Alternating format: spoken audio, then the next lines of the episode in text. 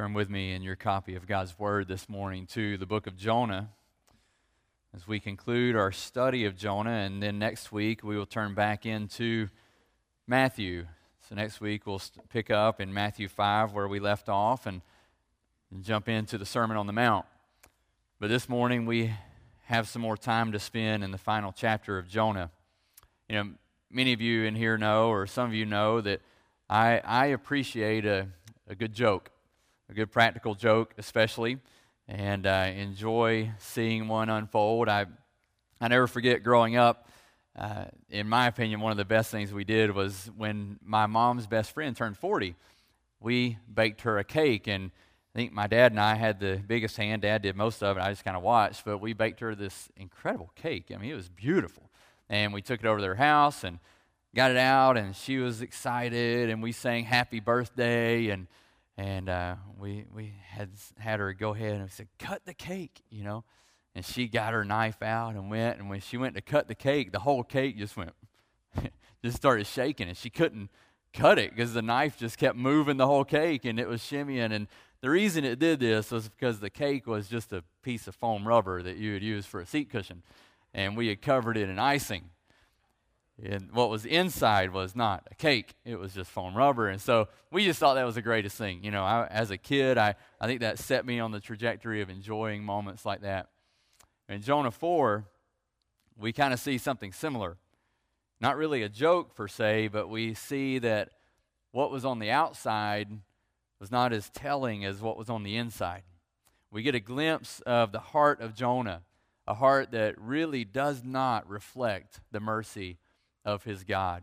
Let's read together this morning Jonah chapter 4. We're going to read the entirety of the chapter, beginning in verse 1 down through verse 11. The word of the Lord says this But it displeased Jonah exceedingly, and he was angry. And he prayed to the Lord and said, Oh Lord, is not this what I said when I was yet in my country? That is why I made haste to flee to Tarshish for I knew that you are a gracious God and merciful, slow to anger, abounding in steadfast love, and relenting from disaster. Therefore, now, O Lord, please take my life from me, for it's better for me to die than to live. And the Lord said, Do you do well to be angry? Jonah went out of the city and sat to the east of the city and made a booth for himself there. He sat under it in the shade till he should see what would become of the city. Now the Lord God appointed a plant and made it come up over Jonah, that it might be a shade for his head, to save him from his discomfort. So Jonah was exceedingly glad because of the plant. But when dawn came up the next day, God appointed a worm that attacked the plant so that it withered. When the sun rose, God appointed a scorching east wind, and the sun beat down on the head of Jonah so that he was faint. And he asked that he might die and said, It is better for me to die than to live. But God said to Jonah, Do you do well to be angry for the plant? And he said, Yes, I do well to be angry, angry enough to die. And the Lord said, You pity the plant for which you did not labor, nor did you make it grow, which came into being in a night and perished in a night. And should I not pity Nineveh, that great city in which there are more than 120,000 persons? Who do not know their right hand from their left, and also much cattle. We come to this chapter, and as we do, I, I, I want to just cause you to think first about, and we've thought about this several times through the book, what it would be like if the book ends at 310. If we just get to the end of the third chapter and we don't have the fourth chapter, we, we come to that point and, and really we, we get to the end of, of there. We, we hear that, that God saw what they had done. He, he turned, or they turned from their evil way and God relented of the disaster. We get to that point and we go, wow, uh, this is pretty impressive. Jonah has learned his lesson. He's, he's done his job. The people have repented. That was a really nice ending. Thanks be to God. We see displays of his mercy and we move on. But, but chapter 4 reveals to us the true problem. It, it, it peels away the, the icing off the cake, you might say, to reveal the heart of Jonah that did not reflect the mercy of God. His heart was not in alignment with the God he served, the God he was called to be an ambassador of, the God he represented. He had a, a case of, you might say, misplaced authority a case where, he, where we see in chapter 4 that Jonah kind of puts himself in the place of God. He thinks he is the authority, not God. It is he who determines who should receive mercy and who should not. We see Jonah's heart revealed. So let's look at these first three verses. What we find out about Jonah's heart. The first thing we read in verse 1 is that it displeased Jonah exceedingly, exceedingly, and he was angry. The, the Hebrew here is the most harsh it can possibly be to express Jonah's anger. Jonah is, he, he is infuriated. He, he, he is outraged. He's just so in anger, it just, his, his blood boils when he thinks about what God has done. And, and, I don't know about you, but I look at that and, and I read, it displeased Jonah exceedingly, and he was angry. And I just kind of, I, I actually wrote in my Bible here one time, so what? Who cares? Jonah, you're upset about it? That's okay. Get over it. You're not God. We're not worried about if it displeased Jonah, right? This is God and is God's prerogative, so Jonah can just get over it. The, the thing, think about what he's so upset about. He, he's upset about what we read in verse 10 that, that the people repented and God relented. Jonah wanted justice, he wanted the Ninevites to pay. Why? Because they were enemies, they were evil, they were wicked, they were not God's chosen people. He wanted them to be brought to justice. That was the only thing in his view is bring the Ninevites to justice. We find out Jonah is very honest in verse 2. He says he says, "Is this not what I said? Is this not what I said when I fled? This is why I made haste to go to Tarshish. This is the reason he fled." He fled to try to deter God to prevent him from doing what Jonah expected him to do. Jonah expects him. It's the, the passage that, that Matt began. I think it was in Psalm 145. He began with us declaring and, and hearing that, that God is a merciful and gracious God, slow to anger, abounding in steadfast love, relenting from disaster. And Jonah says, I know that's who you are. And because I knew that, I fled. Because I didn't want you to be who you are towards the Ninevites. I knew you were a gracious God. He's trying to, in his way, deter God's mercy. And what we see here is we see this great contrast of character between God and Jonah.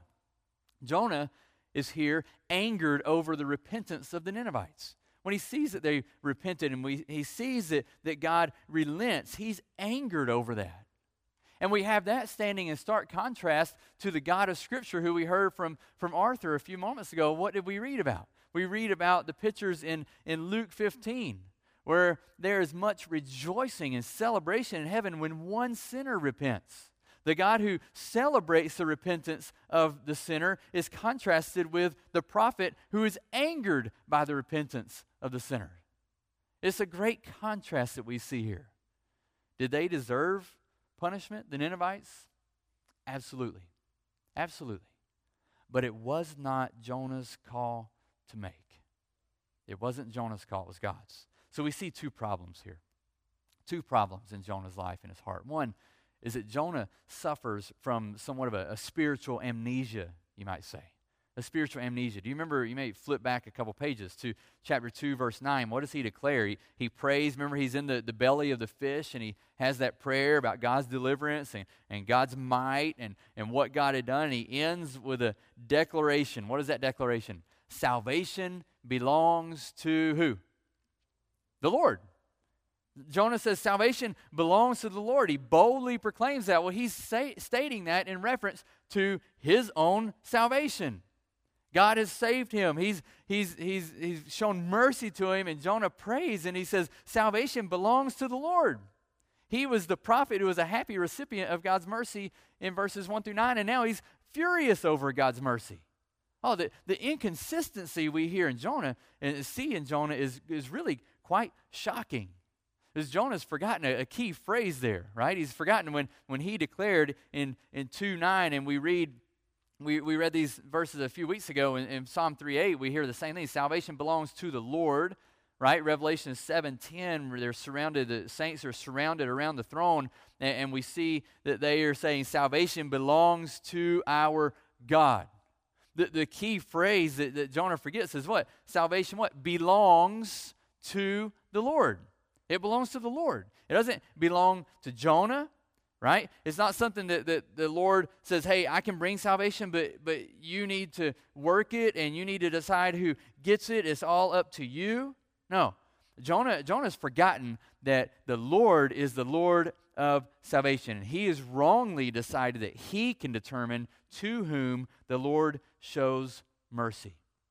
Now, listen, before we go and run after and say, that rotten Jonah, I can't believe that guy, we need to be reminded this is a common temptation for man. We can easily fall into the place where we think we are the ones who determine who should be saved or how God should save. But we need to remember that the problem is we do not tell God what to do. God acts as God wills. God is sovereign, we are not. He is the Lord of salvation, it belongs to Him, and He has mercy on whom He has mercy. You and I are simply recipients of God's gracious, unmerited, or His unmerited grace and His loving mercy. That's who we are. We're recipients, and that's why we worship Him.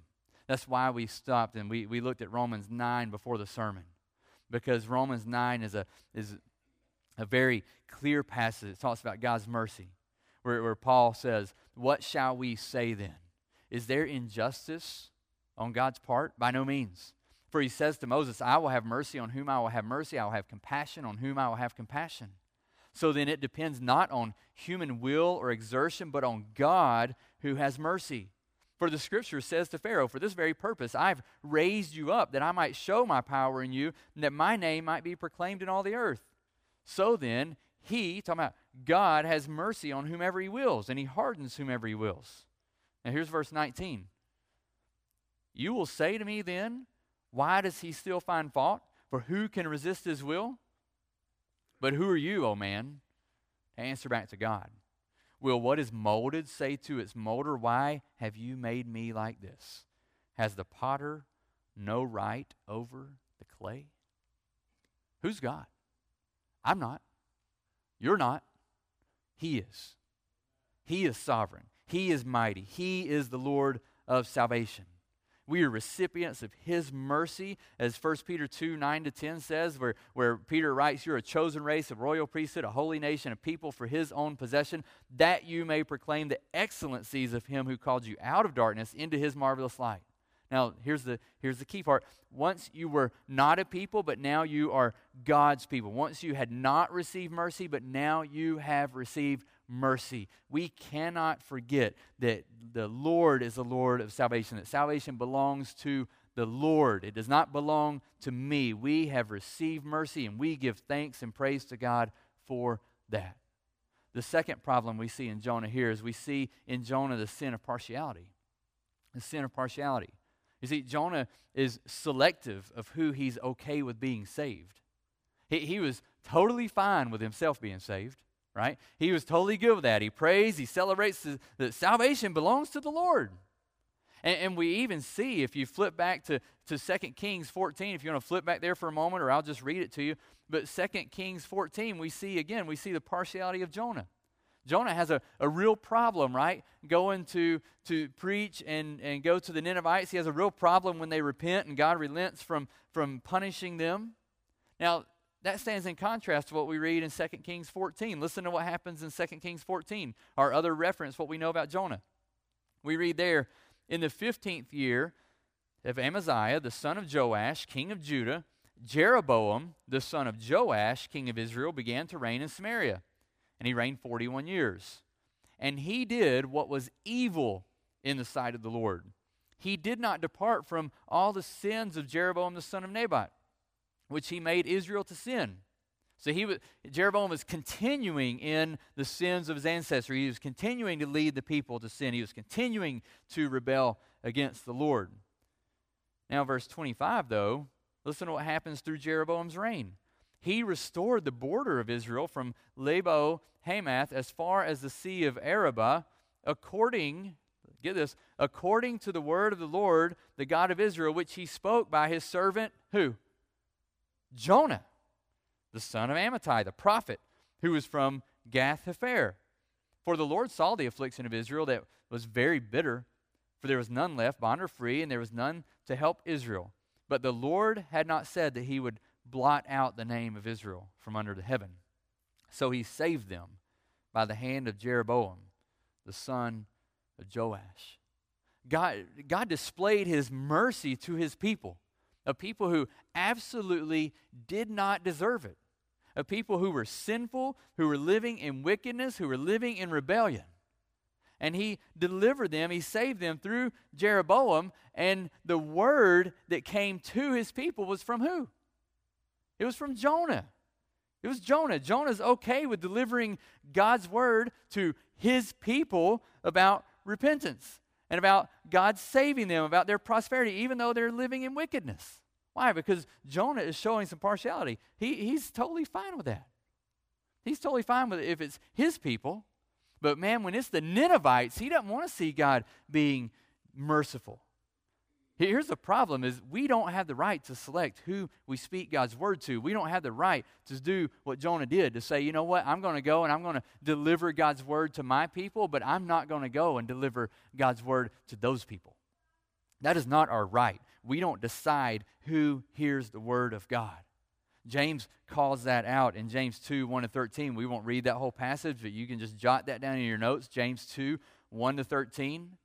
James calls partiality a sin. He says, My brothers, show no partiality as you hold the faith of our Lord Jesus Christ, the, the Lord of glory. And he goes on to talk about if, you know, if, if one individual comes into church and they, they're fancy, they look like they're wealthy, and you pay a great attention to them, and then another person comes in, it looks like they're not, and, and perhaps they, they're struggling, and they walk in, and you go, oh, I'm not going to pay any attention to them. I'm going to really give a lot of attention to this person, I'm going to tell them about Christ, we're going to minister to them and share the gospel with them. He says, listen, that is, that is wrong. That is absolutely sinful. It's sinful to show partiality. He says in verse 8, if you really fulfill the law according to the scripture, you shall love your neighbor as yourself, you are doing well. But if you show partiality, you are committing sin and are convicted by the law as transgressors. He finishes that section in verse 13. He says, to speak and act as those who are to be judged under the law of liberty, under the gospel, under, under Christ. For judgment is without mercy to the one who has shown no mercy. Mercy triumphs over judgment. Oh man, Jonah would have done well to hear James 2:13 and to hear mercy triumphs over judgment, Jonah. So we see Jonah's heart revealed. A heart that has forgotten who salvation belongs to. A heart who is a heart that is very willing to show partiality based on who he thinks should receive mercy. So God teaches him a lesson in verses 4 through 10. Verses 4 through 10, God's lesson for Jonah. In verse 4, there's a deafening question asked where God looks and he says, Do you do well to be angry? After all that had happened, every place we've come to or gone, gone and come to now in, in Jonah, God simply looks at Jonah, an angry little prophet, and says, Do you do well to be angry? Do you, do you do well to be angry? Is, is your anger righteous, Jonah? Is it, is it warranted? I mean, notice when, when you think about Jonah's prayer here, this, this is the second time we see Jonah pray. There's nothing in Jonah's prayer in chapter 4 that talks about God's will or God's glory. He's not seeking God's will. He's not seeking God's glory. He's not angered over that. He's angered over the fact that the people repented and God relented from that. He's quickly angered over it as soon as he sees it. It displeases him exceedingly, it says. Listen, we, do not we do, do we not live in a day in which we're easily angered? Do we not see the same thing often? That, that those around us are easily angered? We are not immune to the same thing. That we see something happen, it's not the way we wanted it to happen. We see something that, that, that, that happens over here, and we were saying, we were praying for it to be like this. It's not the way we wanted it. And we get angry about that. We get upset about that. That's why we, we do well to remember again the words of James in 119 to 20. He says, Let every person be quick to listen, slow to speak, slow to, to become angry. Why? Because James says the anger of man does not produce the righteousness of God. We need to be careful about what we're angered over. We need to listen to those words that we are to be quick to hear, slow to speak, slow to become angry. I think Jonah would probably be in a really good spot if he had been able to hear the words of James. When he sees what's happened, if he knew, okay, I need to be quick to listen and slow to speak and slow to become angry. Thank you, God, for that word. Because right now I'm really struggling with anger. But no, Jonah just runs headlong and is exceedingly angry and cries out to God. And the question is do you do well to be angry? I think this is a question that we probably need to ask of ourselves or be confronted with ourselves. When we're in angered about something, do we do well to be angry? What causes your anger? What is it that infuriates you? It, are, are, you, are you angered when the name of the Lord is maligned as much as when your name is? Am I? Am I more concerned about my good name or am I more concerned about God's good name? Are, are, are we angered as much when the work of the Lord is hindered as we are when our own work is hindered, our own plans? Are, are we angered more when our preferences are infringed upon than when God's word is infringed upon? What, what brings about more, more, more anger in our, in our hearts? What, what makes us just kind of get our blood boil a little bit? Is it all about attacks on the kingdom of God or the kingdoms of me? Am I just worried about myself? Do I look like Jonah and go, This is what I want, God, and if I don't get what I want, I'm going to be really angry about that? Listen, none of us like temper tantrums. Every adult in here has been one who's seen temper tantrums. We've probably all thrown them at some point in our life. What we see in verses 5 through 9 is we see Jonah throwing a temper tantrum. That's his, his response. When, when God asked him that question, Do you do well to be angry? What does Jonah do? He, he goes out of the city and he sits down and builds a booth for himself. Right? And what is he doing? He, he's sitting there to see what would become of the city. Now, this is an interesting thing, right? God's only already shown mercy God's relented and he's prayed to God and he, he says all this and then he goes to sit out and see what happens.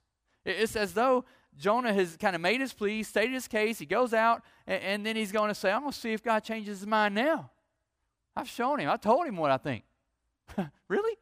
Okay, good for you, Jonah. You just sit there all you want.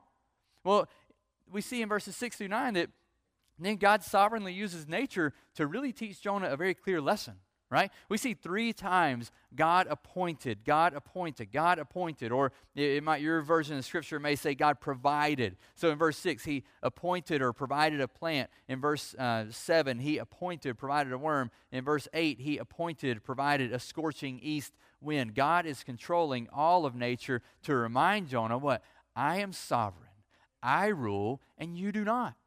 I am working and I'm going to teach you a lesson. I'm sovereign over all creation, and, and buddy, I'm sovereign over deciding who is going to be shown mercy because I'm God and you're not.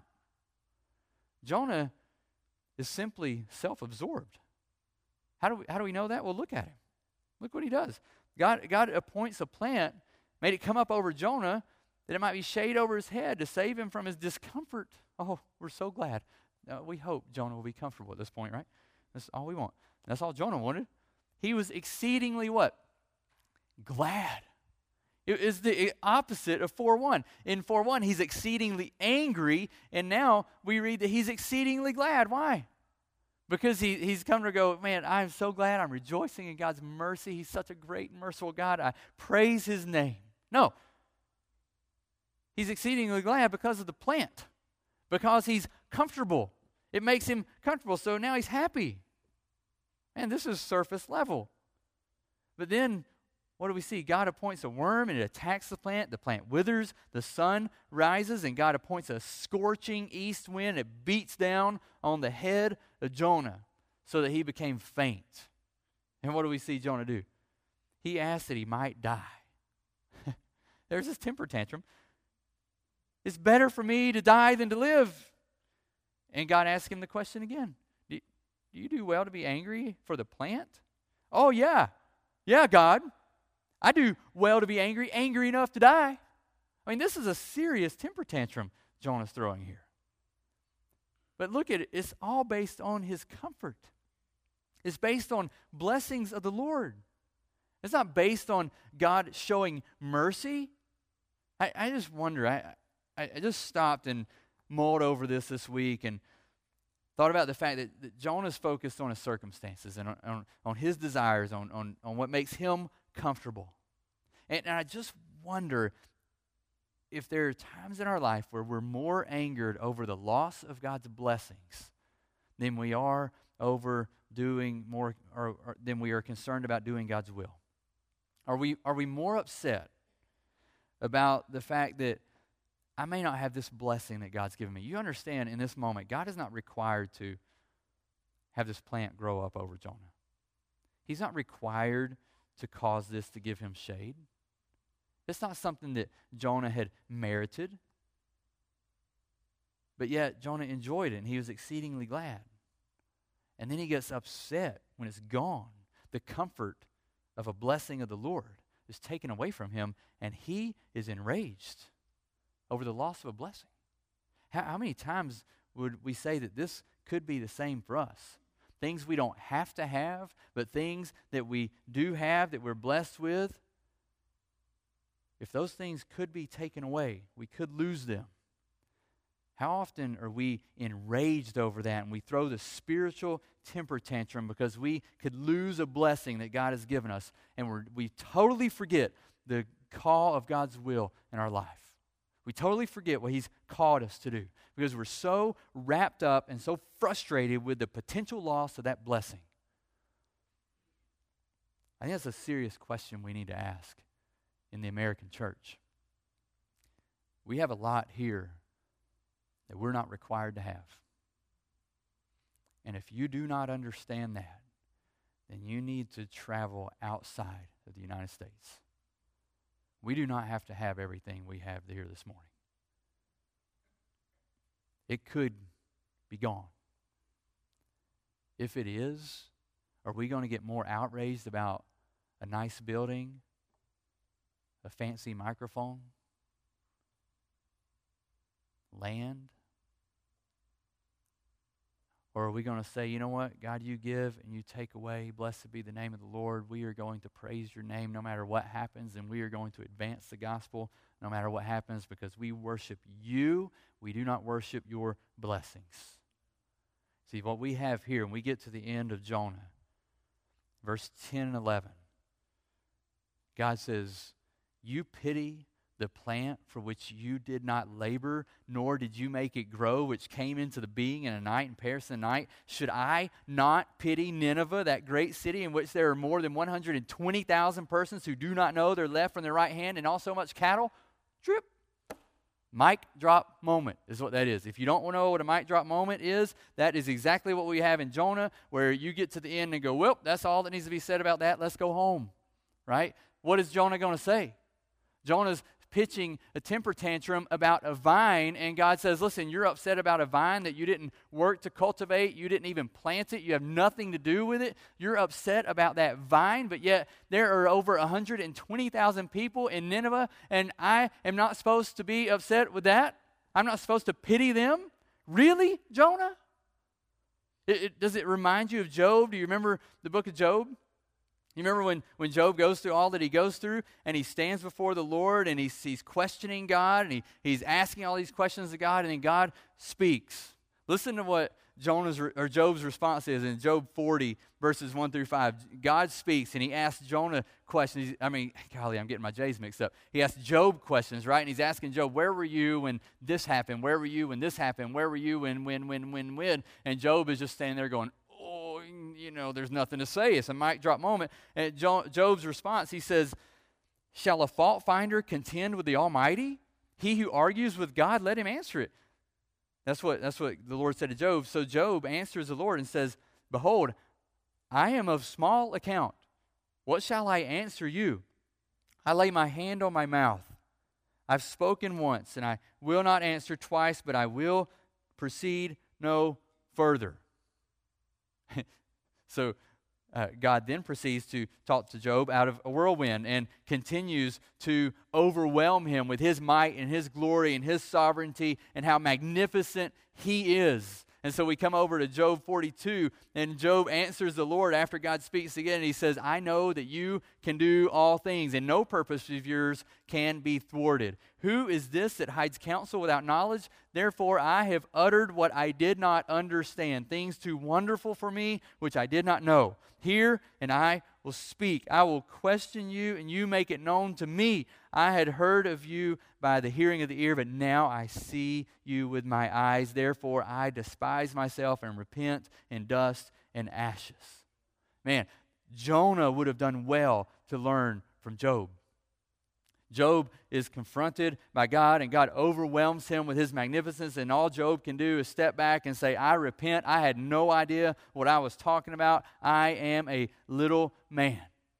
And I, I, pray that when we throw these spiritual temper tantrums and we get all worked up about something over here and our anger is sinful anger, that God would confront us and be merciful to us and we would learn from Job and we would look to God and repent before Him. And before we close, we're left with this interesting statement from God in verse 11, where He says, Should I not pity Nineveh, that great city in which there are more than 120,000 persons who do not know their right hand from their left? What does this mean? What does verse 11 mean? I think the easiest way to explain this is that it simply means that the Ninevites lacked knowledge to know how to escape their plight.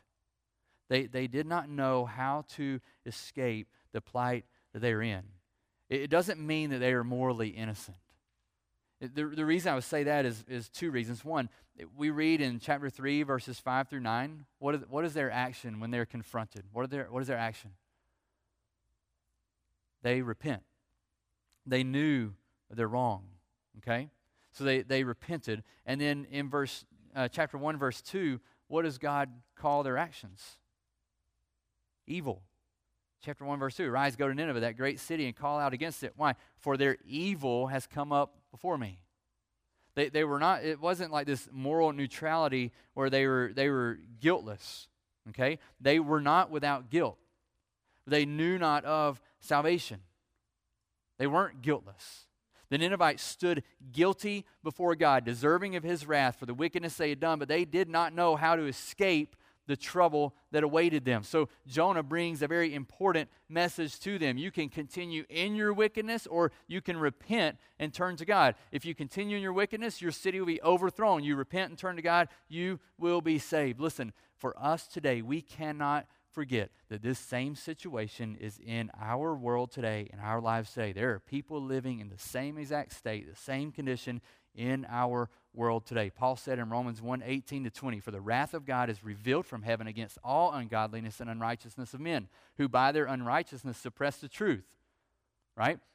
People who, who have never heard the gospel. Why? For what can be known about God is plain to them because God has shown it to them. For his invisible attributes, namely his eternal power and divine nature, have been clearly perceived ever since the creation of the world and the things that have been made. So they are without excuse. They are men and women living in sin, living in rebellion, that are without excuse, that have not heard the gospel. They don't know Christ. That's why Romans 10, 14 to 15 is so important, where Paul says, How then will they call on him in whom they have not believed? How are they to believe in him of whom they have never heard? And how are they to hear without someone preaching? And how are they to preach unless they are sent? As it is written, How beautiful are the feet of those who preach the good news. Listen, you need to understand those two bookends in Romans. I need to understand that. I need to know the reality that God has revealed His nature, His divine nature, His power in creation, and it is evident to man. Man may suppress the truth, but man is without excuse. And so all men in this world who are living outside of Christ will die and will go to hell without Christ. That is why we must go and tell them how can they call on him in whom they have not believed, and how can they believe if they have not heard, and how will they hear if no one goes and preaches to them. We must be a people who are going and telling. Just like Nona, uh, Jonah needed to be a people, a person who was going and telling. The question is this is do we share the concern of our God? Do we share his heart? Or is there a contrast between my heart and God's heart? Do we see the pity? Do we share the pity? We, we, 411, he says, Should I not pity Nineveh? Should I not have compassion on Nineveh? That, that word is like literally just showing tears in my eyes do I look upon those who do not know Christ, who are living in sin, living in rebellion, living in wickedness, as a child of wrath, storing up wrath for them? Paul says in Romans 2, they are storing up wrath. Do I look at them? Do I have compassion on them? Does it bring tears to my eyes? Do I have pity upon them? Do have the same pity that, that Jesus had in Luke 19, 41 to 44, where he sits up on the mountaintop and he looks over Jerusalem and he sees the city. He drew near the city, it says, and he wept over it. He wept over it. Why? Because the city was living in sin. It didn't know what was before it. Do we have that same compassion that Jesus had in Matthew 9 36 to 38 when he looks out and he sees all the people and he says he saw the crowds and he had compassion or pity for them? Why? Because they were harassed and helpless like sheep without a shepherd. Do we have that same compassion that Jesus showed in Mark 6:34 when he, he came ashore from the, the sea and there was this great crowd and it says he had compassion on them. Why? Because they were like sheep without a shepherd. What did he do? He starts teaching them starts teaching them. Do we share the pity of our Lord who was moved to tears over the state of sinners? Do the state of sinners move you to tears? Or do you not care? Do you have any concern for someone who doesn't know Christ? Or is it just like, oh, they're not a Christian, I am? As though it's like they're a Carolina fan and I'm a Kentucky fan, like it's no big deal. If you're more concerned about what team somebody pulls for and roots for than you are concerned about their spiritual standing before the Lord, then, brother or sister, your prerogatives, your, your, uh, your, your heart is in the wrong spot. Do we share the pity of our God? When we look and we see the ignorance and sin of unbelievers, it should lead us to gospel proclamation, not justice declaration. Justice is not ours, it is the Lord's. Salvation belongs to Him. We are called to share the gospel. We need to stay in our lane and do what He's called us to do. We need to be a people who proclaim the gospel, proclaim Christ. So as we close our time in Jonah, I would just pray that we be reminded of three things. One, that we be reminded that salvation belongs to the Lord. It does not belong to me. It does not belong to you. It belongs to Him. Second, I pray that we be reminded that none of us are immune from stumbling. None of us. Jonah, a prophet of the Lord, who had obediently declared the word of the Lord in 2 Kings 14, stumbles, rebels, runs in this book. None of us are immune from doing the same. So I pray that we would ask Christ to strengthen us to follow him in obedience. And then finally, I pray that we would be and share, that we be a merciful people and that we would share the merciful, compassionate heart of our God. May we be a people that reflects his mercy, that rejoices over his mercy when the chief of sinners repents. May we rejoice over the repentance of even one who comes to faith in Christ. Let's pray.